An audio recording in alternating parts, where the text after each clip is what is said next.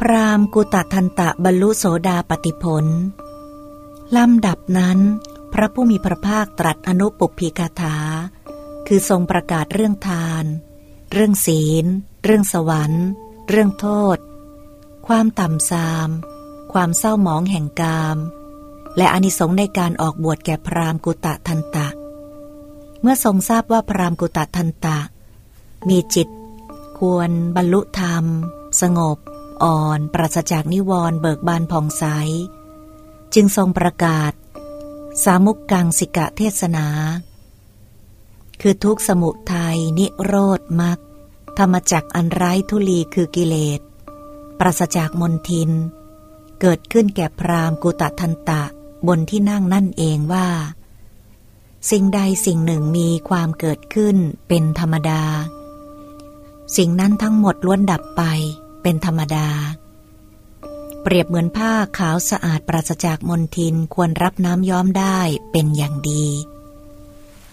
ครั้นพรามกุตทันตะเห็นธรรม บรรลุธรรม รู้ธรรมอย่างลงสู่ธรรม หมดความสงสัย ไม่มีคำถามใด ๆ มีความแกล้วกล้า ไม่ต้องเชื่อใครอีก ในหลักคำสอนของพระศาสนาได้กราบทูลถามพระผู้มีพระภาคว่า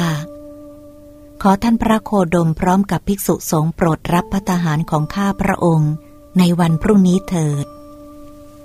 พระผู้มีพระภาคทรงรับนิมนต์ด้วยพระอาการดุษณี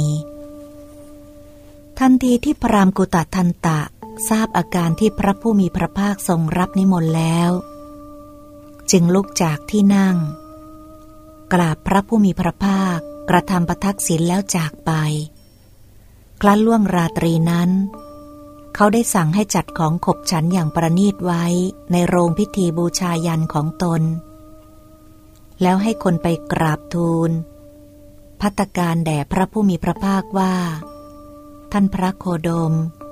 ได้เวลาแล้ว พัตหารเสร็จแล้ว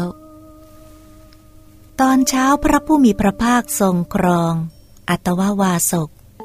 ถือบาทและจีวรเสด็จไปยังโรงพิธีบูชายันของพราหมณ์คูตะทันตะ พร้อมกับภิกษุสงฆ์แล้วประทับนั่งบนอาสนะที่ปูไว้ จากนั้นพราหมณ์คูตะทันตะได้นำของขบฉันอันประนีตประเคนพระภิกษุสงฆ์ มีพระพุทธเจ้าทรงเป็นประธาน ให้อิ่มน้ำด้วยตนเอง เมื่อพระผู้มีพระภาคเสวยเสร็จทรงวางพระหัตถ์